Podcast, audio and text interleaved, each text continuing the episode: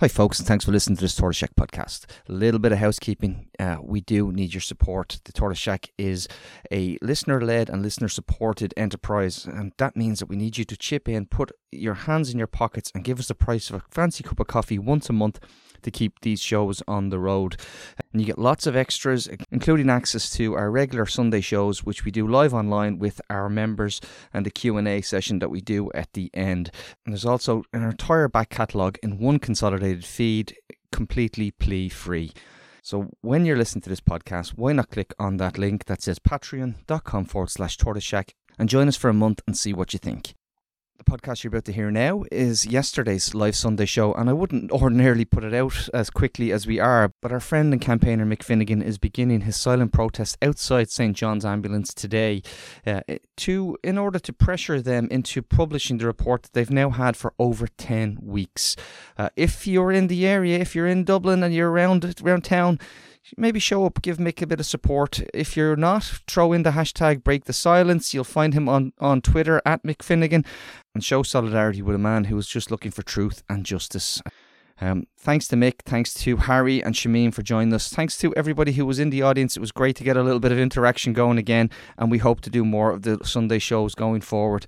But I won't delay any further. Enjoy the podcast.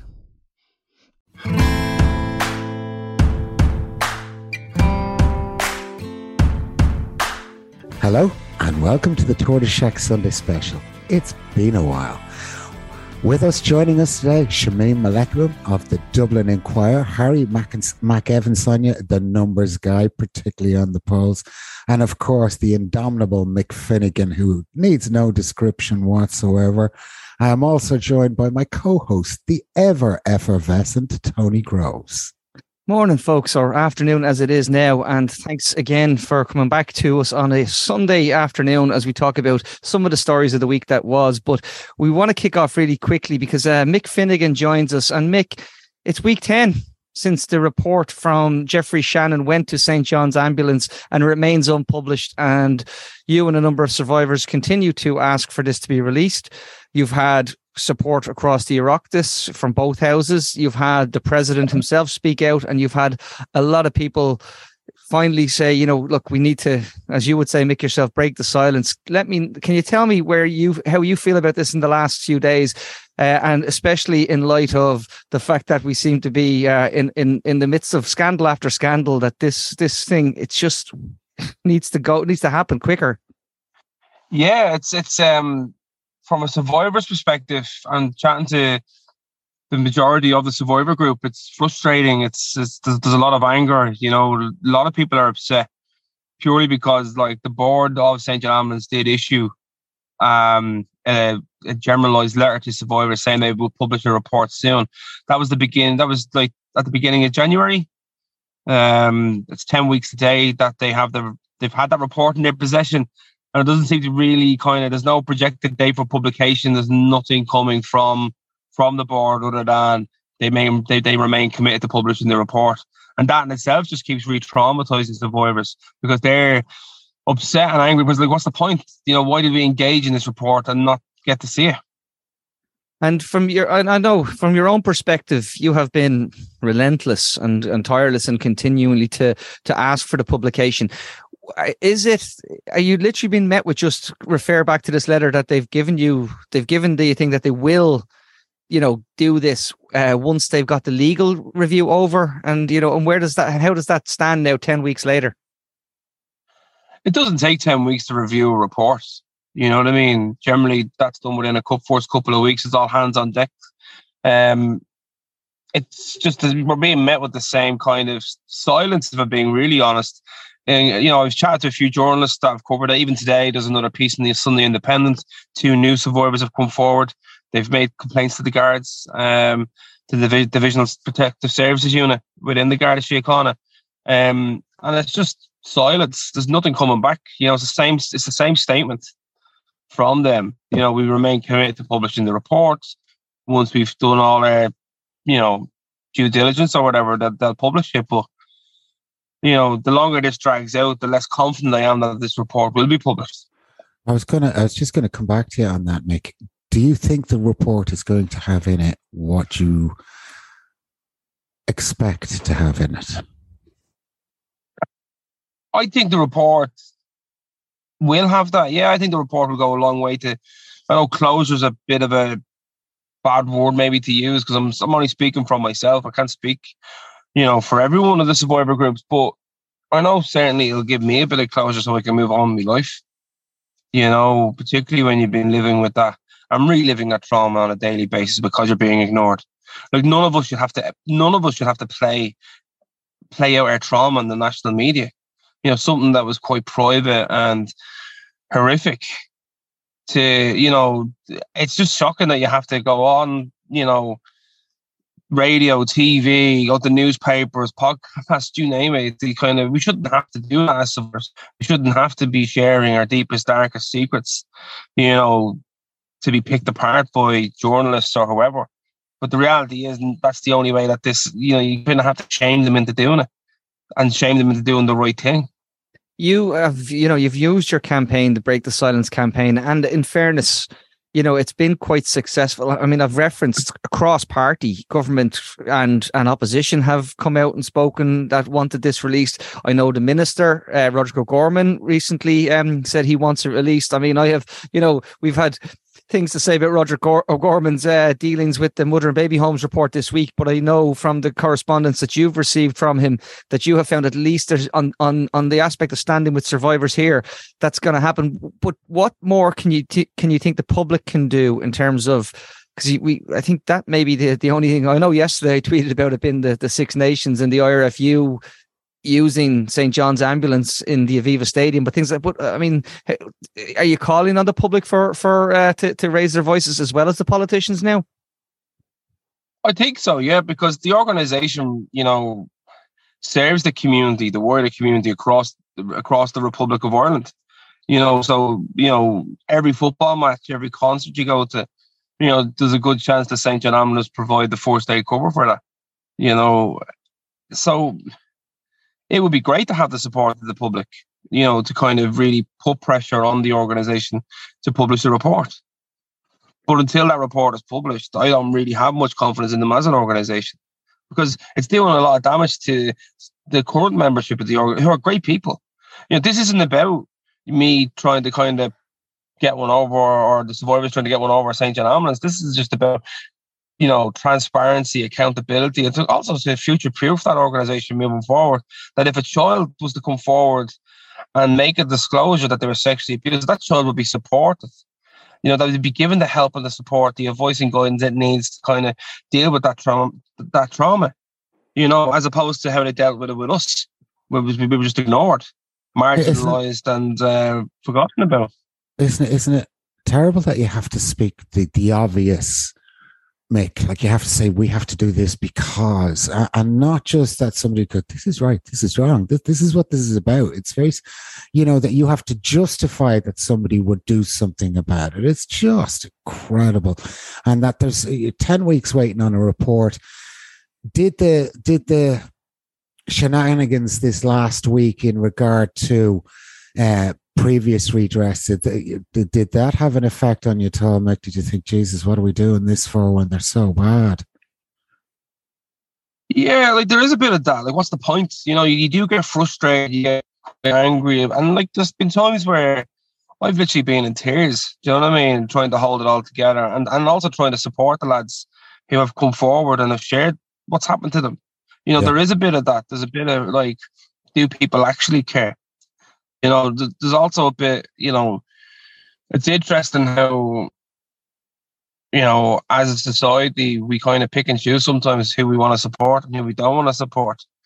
You know, like we, we're like, you know, the lads that are from like that were in St. Albans, there, there was a lot of there was a lot of working class lads from uh, from maybe working class households that were maybe not seen as you know like it goes back to i know it's terrible but there is a hierarchy in in some of these ways it particularly maybe around how how people perceive it and it's not unfair of you to bring it up. I really and, i know you've you've struggled uh, you you don't want to you're not saying other people aren't aren't victims or aren't survivors of other of other of other crimes and other abuses but it is important to say that you know this is this is handled differently.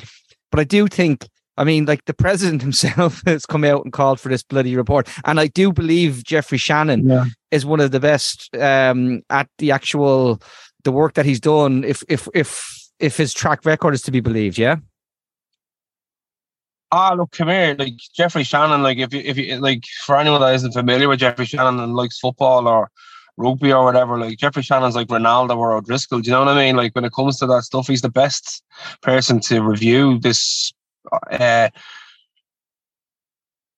this situation. Do you know what I mean? And I have every faith in him because he's been very open. He's been and he communicates with survivors on a regular basis. Like if he, if a survivor drops him an email you'd be guaranteed that he will respond to that email within a day or two. But I think the best way to put it, Tony, I think that it's not. I think with the St. John ambulance, I think the, the approach is not equitable. Do you know what I mean? It's it doesn't seem to be kind of. We don't seem to be getting the same support, if that makes sense. It's kind of like if you know, if me and the survivors went away and kept our mouths shut, would we be? Would this get the?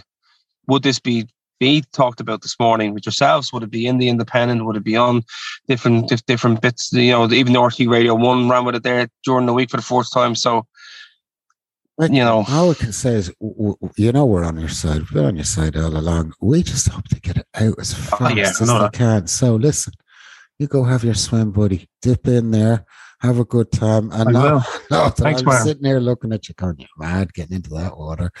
So, Lads, thanks, lad- mate. lads, do, I do have a mental health diagnosis, Martin. So it's if if you know, I will before uh, Mick heads off. You can you can support. You can use the the hashtag break the silence, and you can let uh, people know, and you can let St John's Ambulance know that this has to come as well. That's important. Uh, we we do see that the reaction can come from public pressure, you know, and, and it's very important. So thanks, Mick, and, and I'm sorry that we drag we dragged you away from your one mile swim in the icy waters, but uh, and uh, we let that stand. Th- thanks for joining us again. And we're going to go to Harry. Thanks, Tony. Thanks, Martin. Thank you. Have a good day. Thanks, Mick. And we're going to go to Harry. Harry, You're welcome. Bye- bye. all these scandals, I suppose Fianna Fáil are on the floor in the polls. Uh, it's a show in that the next government won't be Fianna Fáil. Fianna Gael. Am I right? Uh, no. not not even slightly, unfortunately. Uh, like we have seen, obviously the the very hard pushed budget bounce narrative just completely disappear like that in the last few weeks, with everybody having Fine Gael back down to pretty much where they were uh, over the summer. Um, but Sinn Féin have also kind of been stalling, I would say, ticking down slightly over the last over the last few weeks.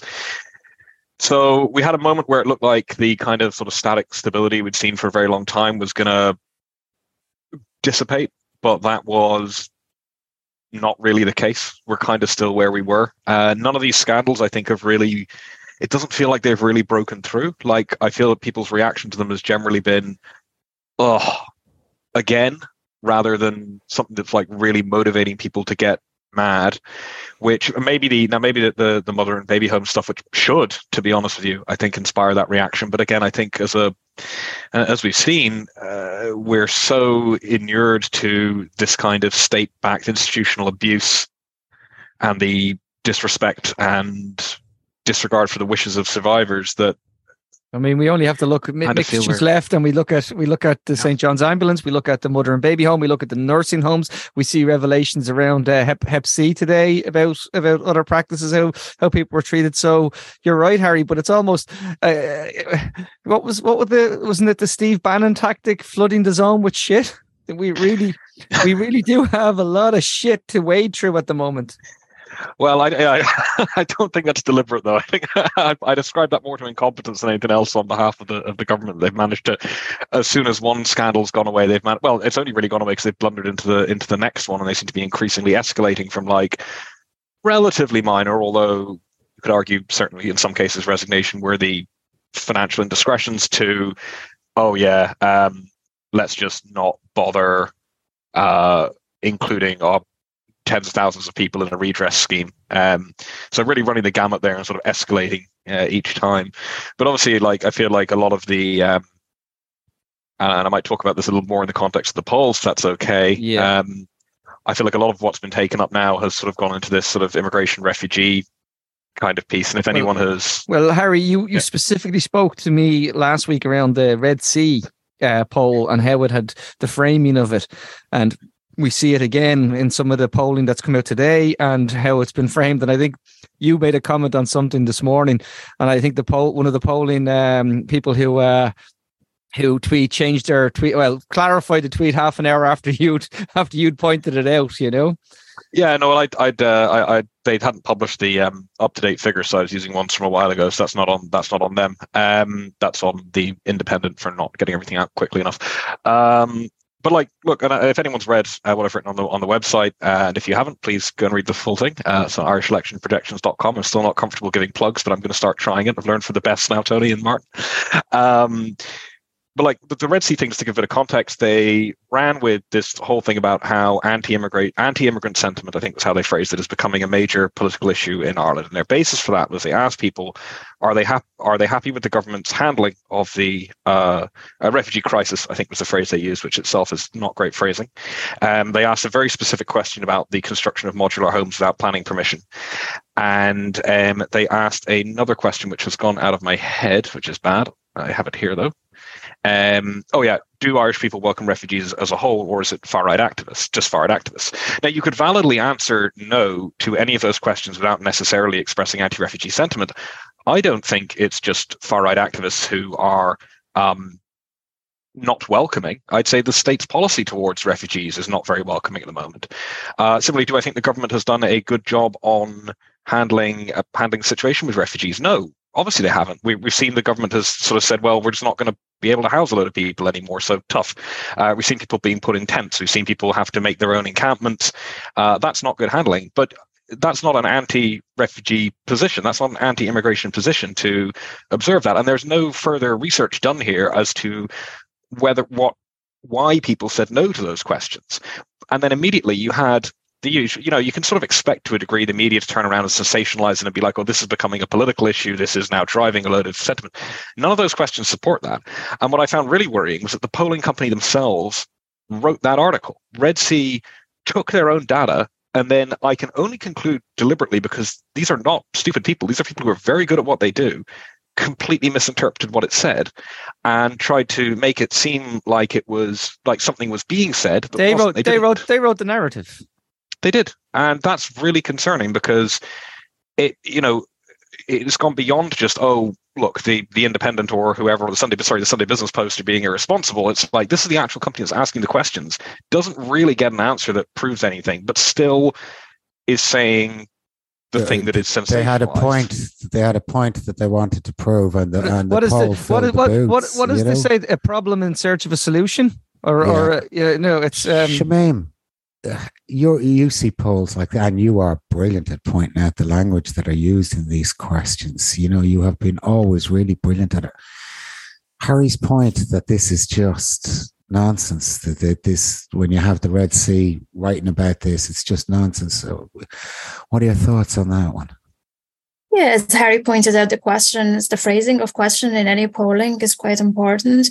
And uh, based on how you phrase the question, you might get the kind of response that you were kind of aiming for or you kind of were hoping for or it's just the old thing when when they ask you do you want irish unity between north and the south? You know it's just a very quite a vague phrasing of just a yes or no when there's so much nuances in that. Um but like yeah like calling the the, the asylum seeker refugee uh, situation is a crisis. Just you've you've uh, off the bat you're you're saying Setting this is parameters. A, this, yeah, yeah, yeah. Yeah, I think it's just the language is really important in um, polling, and the language needs to be at least neutral. You know. Um, if you're going for immigration, especially things that are quite sensitive. Um, yeah, it's just at the moment, if anything immigration related is, you know. Well, oh yeah, yeah. Shamim, yeah Shamim, you made one really excellent point about the the disgraceful behaviours of of the far right elements that that went in went on in Tolka Valley Park, um, just off the road, and and you said also one of the things that the the media was guilty of was immediately framing it as an attack on a migrant camp. Yeah, like I just don't understand why that story was the way it was framed and the, the, the, the use of the terminology migrant camp is quite bizarre, to be honest, because um, it was homeless men of migration backgrounds basically living in tents. Like we see all over Dublin, you know. Um, but but this is kind of phrased as a migrant camp. So every time, why should someone's immigration status or not even a status, because you might be uh, from a white, from an EU country, like um, someone's existence as an immigrant kind of overshadow their status as a homeless person, you know? I know, isn't that, isn't that really you know, oh, you're homeless, but you're an immigrant, so you're lesser than homeless. I mean, it's just incredibly bad it's just I just don't understand why it was called a migrant camp. It was it migrant camp. Uh, you think of a place where people are immediately crammed. people immediately people think in, in Ireland they might think Calais they might think um, of yeah. the of these type type of and this is the imagery we get and the the you know and again that's that mentality and it is creeping in but I just thought it was I thought it was great that you pointed it out and you also pointed out another um fallacy around the number this week the, the you know the oh four thousand people arrived without passports, and you were you were breaking that that one down. But it's it's it's kind of I can see how frustrating it is in your face having to um do this myth busting. But like uh, they they've gotten this. There's another right wing talking point that's kicked in this week, and it's you know oh the Lisbon Treaty gives us the the ability to say everybody get out, but that's not true because international law that we've signed up to on three occasions give but Tony, you're not you're not talking to people that are no, be uh, reasonable. But, you know, you're just not, not. I get that, but I'm just saying I saw like as I said, Shmi, do you want to just talk a little bit about particularly around the the, the phrase and the people saying, well, they destroyed their their documents. I mean, there's lots of reasons why people want to destroy their documents. Yeah, this is one of the things that came out from an article like twice. I think the Irish Times had a sharp focus on the fact that people come here and what really breaks my heart is that they actually put in a freedom of information request to get this. It wasn't something that the government fed them. Uh, so it, it's kind of so disappointing. What is your agenda that you have to put in the freedom of information to put this? And so basically, what is happening here? Not everyone can afford to to come stay in in a country for 90 days. Like you can go to america with an irish passport stay in for 90 days come back or americans can come here do the same. But um majority there are countries that are on a visa blacklist so they would need to even if even for just two weeks to see their daughter to see their whatever uh, they need to put in visa applications and they are regularly they regularly um get rejected you know so um, people have to forge them if they're in need of asylum. They need to forge documents. They need to forge a visa to be able to come here. And uh, you know, a lot of times they destroy the forged documents when they get to the place of that they were hoping to get to. Uh, and this is just like this is very simple, isn't it? You think it's very simple, but like the it, some people are so blinded i think by privileges that they have that they can travel everywhere. They're like oh well what why is there that if they broke the law? Mm. i'm like well there was they, they couldn't they literally couldn't get here. And the thing is i, I want to point out the the problem that is framed as Georgians come here. And the Georgians, uh, at, according to the ESRI report, like the, the past couple of days, their um, asylum application has dropped in other EU countries but not here. And Ireland is the only country that requires them to get a visa. And maybe the government should think, oh, if the visa uh, barrier was taken off, maybe people had some chance during this three months, 90 days to kind of like regularize their situation without um, seeking asylum. And then the, this is something that we see in the case of Brazilians, you know, who can travel here without a visa. And then it, most of the time you see that they just go and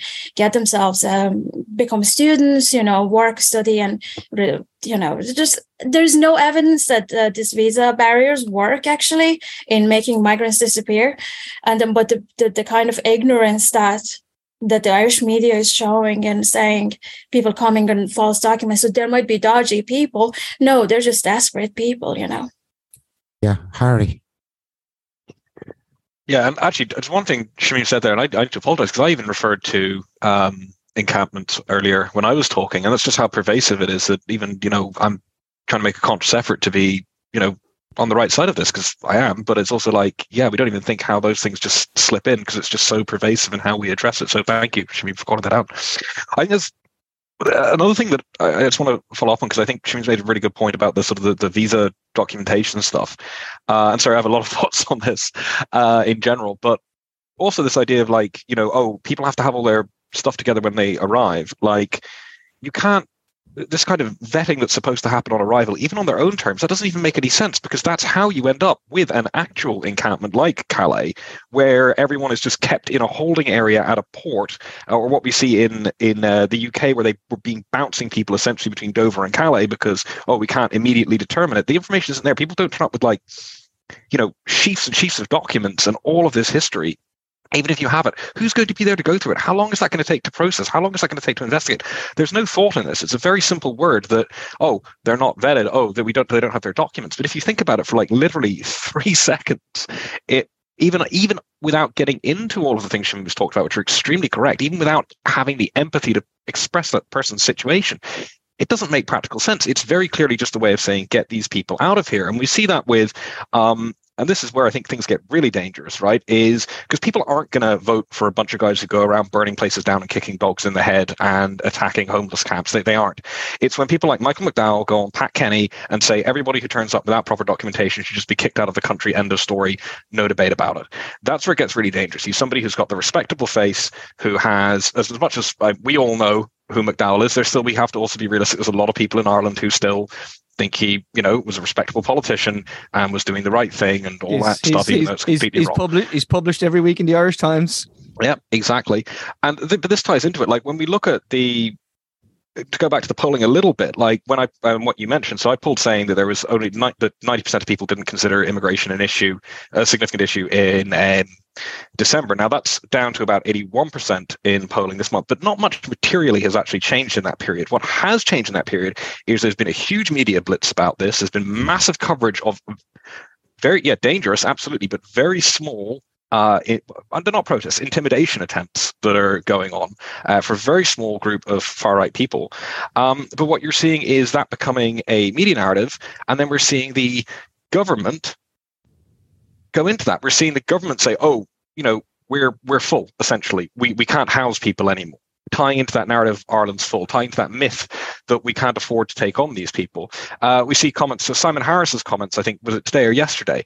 Uh, again, it's all feeding that because the government are trying to co-opt, diffuse, uh, placate. I don't know what their actual strategy is, but all they're doing is they're furthering this. They're making it an issue where it doesn't but have to be Harry, because they're trying to avoid responsibility. Well, they don't yes, want. They don't, yes. they don't. They don't want to be involved. The actual underlying issue of housing, they failed at for over a yeah. decade. So you know, if this actually deflects from that, that's actually not too. Like I mean uh, you have to think how cynical are sorry, they? Sorry, Martin. At the, at the Fine Gael Parliamentary Party meeting, Varadkar talks about getting tough on illegal immigration, and um, the TD uh, O'Donovan, he went. He literally said three or four things that were were illegal under international law in terms of how how they would treat them. And this was obviously, you know, you know what it's like when a Fine Gael Parliamentary Party meeting happens. It basically gets live tweeted by almost Danny McConnell, so it's it's all in the public domain. But do, do, can I ask, Tony, do you not think that this is, you, when you look at what happened with the nursing homes this week,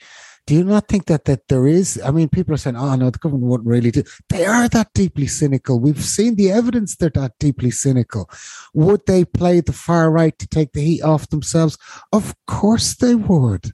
Of course they would, without question. Well, I, I, I, that's a different. That's something that actually Harry and Shamim have both spoken about on this podcast before. The fact that if you, it's the, it's the old myth, you know, if you if you decide to cross the river on the back of a crocodile, eventually the crocodile is going to turn around and, and bite you. And um, we kind of have we have got that dangerous. Um, you know, uh, yeah, uh, useful idiots for, for want of a better term, because I actually saw it today, and I don't know if anybody has a comment on this, but the framing in, in the Indo today was that the rise of the anti-immigration sentiment was bad news for the left you know and uh, and and and this is how it was framed in the Sunday Independent today and you know when you when you're trying to think like well you know as if it was the problem that we have been calling out for a number of years that you know Harry even I think even as as, as recently as our Christmas show you were saying, "Oh God, I'm I'm terrified going into 2023 that this is going to crystallize." Little did we know that it, it wouldn't even take four or five weeks, Harry, and there it's out on the streets. You know, um, Well, this is this is this is it. It's it's it, it's scary, and again, it's not. It's about the level of violence. It's not about the level of support. It's not about the level of people. It's about a that immediate threat, and then b mainstreaming of those ideas that there be that Fine Gael, for whatever reason, are are swinging in behind it. That we see a lot of media commentary and coverage, and now polling companies swinging in behind this and making it into something big. Why? Because they think it's a stick. Well, it's weird because they're doing two things at once, right? They're saying, "Oh, Sinn Féin are, are racist," but also um, we're going to get tough on immigration. So that I cognitive dissonance classic there.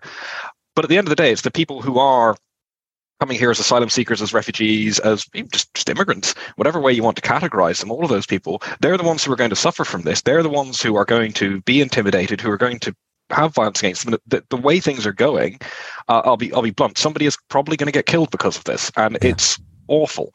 Um, and we people have to think about what they're enabling and emboldening, and they think they're being smart. And we've seen this all throughout history is that conservatives always think they can just take a little bit of fascism, a little bit of the far right, so they can get a political gain out of it. And they think they can control it. And that has never, ever, ever been the case. And in this country, we have been extremely fortunate um, for a variety of historical reasons, some of them good, some of them bad, that we have never really found ourselves in that position, although we certainly had extraordinarily conservative history in government. We've never really found ourselves true danger of falling into fascism, not since the fascists went and embarrassed themselves in Spain in the 1930s. Well, they all got drunk, but that, I mean, yeah, got drunk, killed more fascists than communists. So good job, lads. Um, but no, seriously, like that is the that's that's the risk that's happening here is that we see what's happened in other European countries of this softly, softly approach of conservatives trying to take a little bit of fascism and get into bed with it and whip up that sentiment for their own benefit and then completely losing control because they don't understand what they're and, playing with. I think I made this. Me. I made this point during the week, Martin. I, was, I know I was talking to we were talking about it, the fact that the EPP, having only spent a few years getting rid of uh, Viktor Orban as um, Fidesz party out of the EPP in the European Parliament, are now playing footsie with with Meloni's government in Italy, wanting them to join their numbers. And you're thinking, you know, this is where it's going. But Shamim, you had an actual positive uh, idea that counters this, and how we counter this is by true stories. And you were talking about uh, a, a, a man from Afghanistan who says, "Let me teach." Let me let me uh, help. Let me contribute. I mean, there. That's how we break through, is it?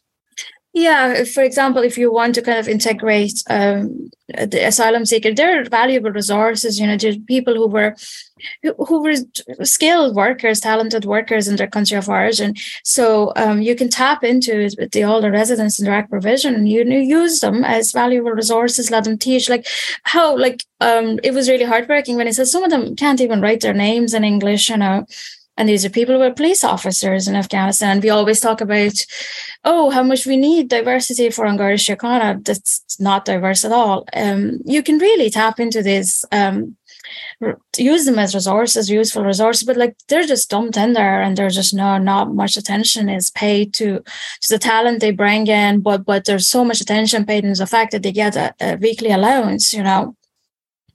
Well, we had a, we had another former PD this week saying that you know, and he what he was saying is yes, uh, controlled immigration, bring them in to to fill the jobs that we can't fill, um, but that it should be done on a point system. You're either useful or you're not. Mm-hmm. So I mean, that's two from the PDs in a week. We're going back to these these really old tropes, these really and stuff you simply can't do.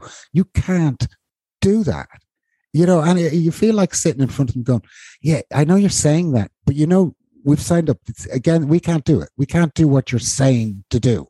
Yeah, um, yeah. There's just lack of responsibility on these people who should have very great responsibility on their shoulders after being former PDs and in government.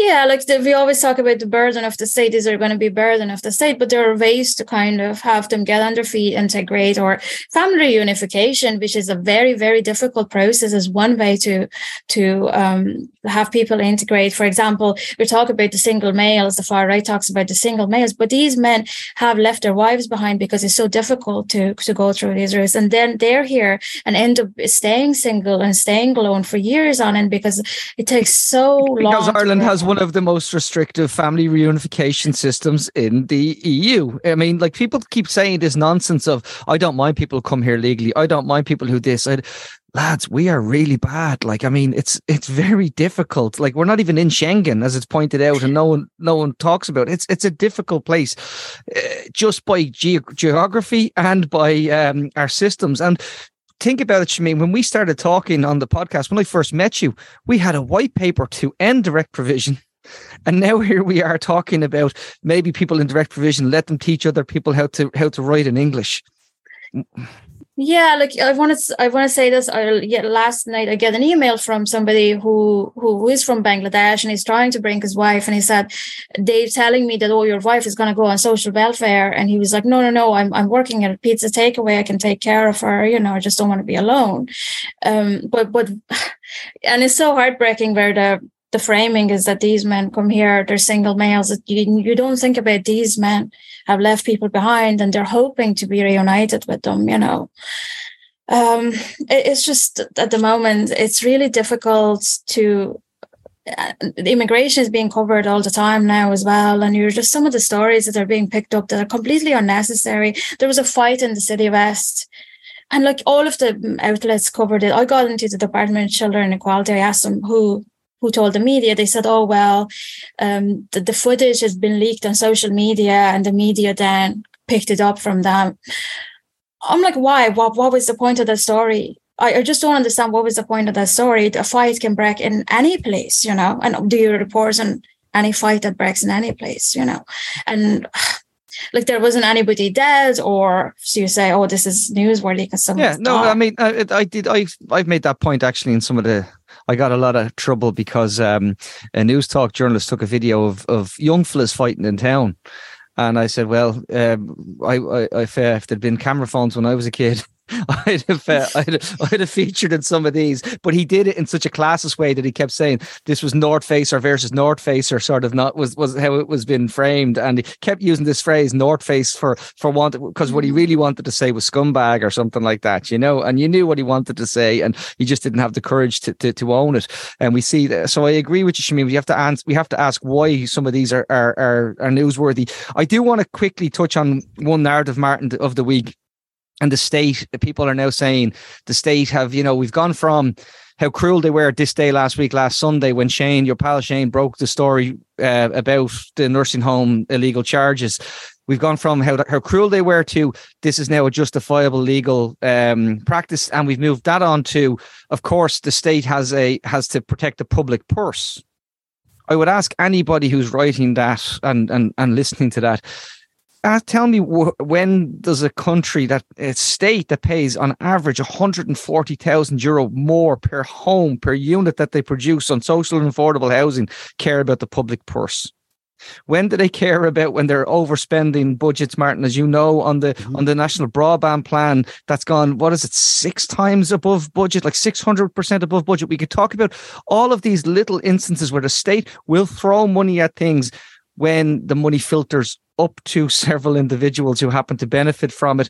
But it seems to be only when you can when when you're a poorer person and you qualify maybe for a medical card, as the as the people who uh, in the nursing home scandal uh, are are related to, they don't care. So I don't I I reject totally the idea that they're protecting the public purse. They're protecting the public purse in one direction only, but not when not when well, members. They're not of, protecting the public purse. Um, you know, when it comes to those who, and I've said this before, the ethos is to run you at the High Court, but to spend a lot of years wasting your time before you get there, so that by the time you get the financially drained you're physically drained, you're mentally drained, you've been up against a, it's a softening ups. Eh, what it does is soften you up so that when you eventually get the steps of the court, they can turn around and go, we'll drag this out for another six years. Settle with us now, take this offer, or fuck you. And that is really what the process is. And I can tell you from, from working with Shane and working with the whistleblowers, every single process in this country to hold uh, civil servants, politicians to account fails. Absolutely, utterly, without doubt, fails. And the way the proof of it is show me one instance where it's worked. Just one instance where it's worked. Some guy flogging a telephone. How many years ago was that? That's mm. the one instance where it's worked. You know, and you just think to yourself, we know power corrupts, and we've known this forever and ever and ever. So why don't we have something that keeps our politicians and our civil servants in check? What is this notion that we can't keep them in check? We must keep them in check. This is what we end up with. We end up with the likes of Mick Finnegan begging people to, to put out a report. We end up with nursing home scandals. We end up with all of this stuff simply because we have no mechanism to hold people to account. I, I would I would say that uh, I think Oisin made a good point about it's also we tend to focus a lot on the individuals, whether it was you know which minister was involved, which things was involved. You know this, Martin. It's the uh, it's the claims agencies. It's it's the SIPO who are supposed to hold them accountable. It's the the departments that are supposed to do this. It's the senior mandarins. We've we've we only have to look at the you know the performances, and I say use the word performances um, intentionally when I talk about Robert Watt's appearances in at, in certain front of committees. He's just he's. I tell you why they're paying him such big money because he tells politicians who ask him questions to fuck off and none of them have the moxie to do it. So that's why they send him out. He's just like a Rottweiler. They send out to bark, so they'll pay him the money to bark at people. Uh, can uh, look, I just we, we, will be covering. We've lots coming this week. Actually, going back to uh, South America to cover uh, the events in Peru, Brazil, and Colombia. Uh, we have. Um, Oh, Aidan Regan will be joining us on his uh, kind of can you know how how do we how do we shift the, where we are where we're moving our economic values from, and we've a lot a lot of other stuff on. But one of the things I want to ask you, and maybe Harry, you first, the spy balloon. You you you're a big believer in um in in that that sort of tech. I know for uh, the last time we met, Harry, you had this. You know, do you remember you said, "Oh no no, that's just a weather balloon, Tony." You're involved in that, yeah. yeah, no, it's actually I, I framed the I framed the Chinese government. I was I was behind the balloon all along. Um, oh, it was just it was really funny. Uh, look, I don't I don't I don't know what's going on with that. I don't think most people do what did, the purpose did, of that thing was. But I got to say, is are we allowed? To, oh, go ahead. Uh, but I want to make one point about the fact that the NSA probably knew all about it anyway. Oh yeah, well NORAD seemed to have been tracking it since it left China, so it kind of been that big of a deal. But what I, the one thing I did find very funny was all the sort of right wing politicians talking about how they're going to shoot something down themselves with their own guns that was like sixty thousand feet up in the air. Um, it seems like they only shot it down because the kind of public outcry got so much, so I, it doesn't seem like it was that big of a deal. It seems like if it was that big of a deal, they probably would have shot it down over Alaska or something. Uh, but a very funny, uh, overall, a very funny story. But I, I think uh, to me, as a non-geopolitics expert, it seems a little weird that yeah, if it was that serious, why did they let it go that far? Uh, I, I think it was like you only have to cast your mind back a couple of years ago when the NSA were found to have hacked like Angela Merkel's phone. you know that if you're going to do it, do it like that, folks. Don't don't, don't rely on a bloody balloon. If there's a lot, there's a lot more you could that that, that goes I'm kind of I'm kind of uh, weirded out that it hasn't been lever- leveraged by the the the the share in Ireland who wants us to join. You know, and say to us, oh look somebody needs to protect our skies. There's balloons over the skies. You're now giving them you are now giving them ammunition. Don't give them ideas man. I can i can literally see uh, a journalist now saying that, that, that uh, there there will be that you know the monkey columnist standing like that. Yeah, yeah. yeah, yeah, yeah. chinese spy balloon proves that ireland must join nato. Yeah. and become a nuclear force. I'm, I'm absolutely surprised that that hasn't i've been waiting for that article to come out out all week. Oh, um, no! Look, there's, there will, we might we might just leave it there for today. But if anybody has any questions, we'll hang on. And Can we'll I just ask Harry one more question? Harry, leaders' popularity. Has oh, there yeah. been any big change in leaders' popularity? Uh, not a ton from the last poll. Um, I think. Oh, I'll ask the question I want to ask: yeah. Is Varadkar still bloody popular? Uh, well, he's never been. Well, nobody's popular. I think everyone like the, the highest positive approval rating we see is like 10%. So everyone's pretty unpopular. Uh, yes and no. So, no on like objective terms. No, he isn't. Uh, by international standards, he's kind of somewhere in the middle. Um, but give it time. It's only been a short period of time. You've seen Micheál Martin's approval rating go up after he left the Taoiseach's office. And uh, Varadkar famously uh, was quite unpopular by the end of his last tenure, and then recovered as substantially as Taoiseach. So uh, lots of lots of space for him to, to go down. If he starts getting to around the Eamon Ryan like minus twenty five, minus thirty percent approval ratings, that's probably where there, there, was there was one wonderful thing, and then and then we will we will go to any questions when he has one. But it was the you know the the Sunday Business Post, and you know I actually like uh, Daniel Murray, but the question, you know, the big article was uh, the Greens will will the Greens go into into into government with Sinn Féin? And you're thinking, well, I just read Harry's most recent um, his most recent uh, polling statistics. You think they're going to have two seats, Harry? They're they're hardly kingmakers. Oh, they might be. The th- things are so tight at the moment that with two seats, they might be. That's that's the thing. We've got it realistically. If you're if you if we are going to end up in a position uh, without Fianna Fáil or Fine Gael uh, or both in government, um, the margins are probably going to be really, really tight. So yeah, two seats for the Greens, three seats for Labour, four seats Dems. All of those could end up being critical. So I, I know it seems silly, but but yeah, on current numbers, don't, don't, fine. Real my buzz. Well done. Thank pro- you for that. Real prospect. I pity whoever has to sit like everyone down in the room and try to form a left wing government. Though, like between Sinn Féin, Labour, the Greens, Soc Dems, PBP. We have our so work cut out blood. for us, Tony. We have our work cut out for us, yeah, buddy. I'll start. I'll start sending out the, the emails tomorrow and just giving the orders. We'll leave it there, folks. Thanks for listening. I, I think we're back. Oh, I'm going to say actually something. Do you remember last year, Martin? Um, we covered National Tinnitus Week with um yes, our friend yes, Frank. Do, yes. uh, yeah, got a lovely reaction, and it is National Tinnitus Week again next week. Might get Frank back on to have a chat because it was surprising the amount of people, listeners, who if, they haven't suffered tinnitus have family members who have, and we might cover that again. So yeah, we, will we'll see how that goes. Uh, we'll leave it there uh, for for now, and we will open the mics in a second. Thanks, folks.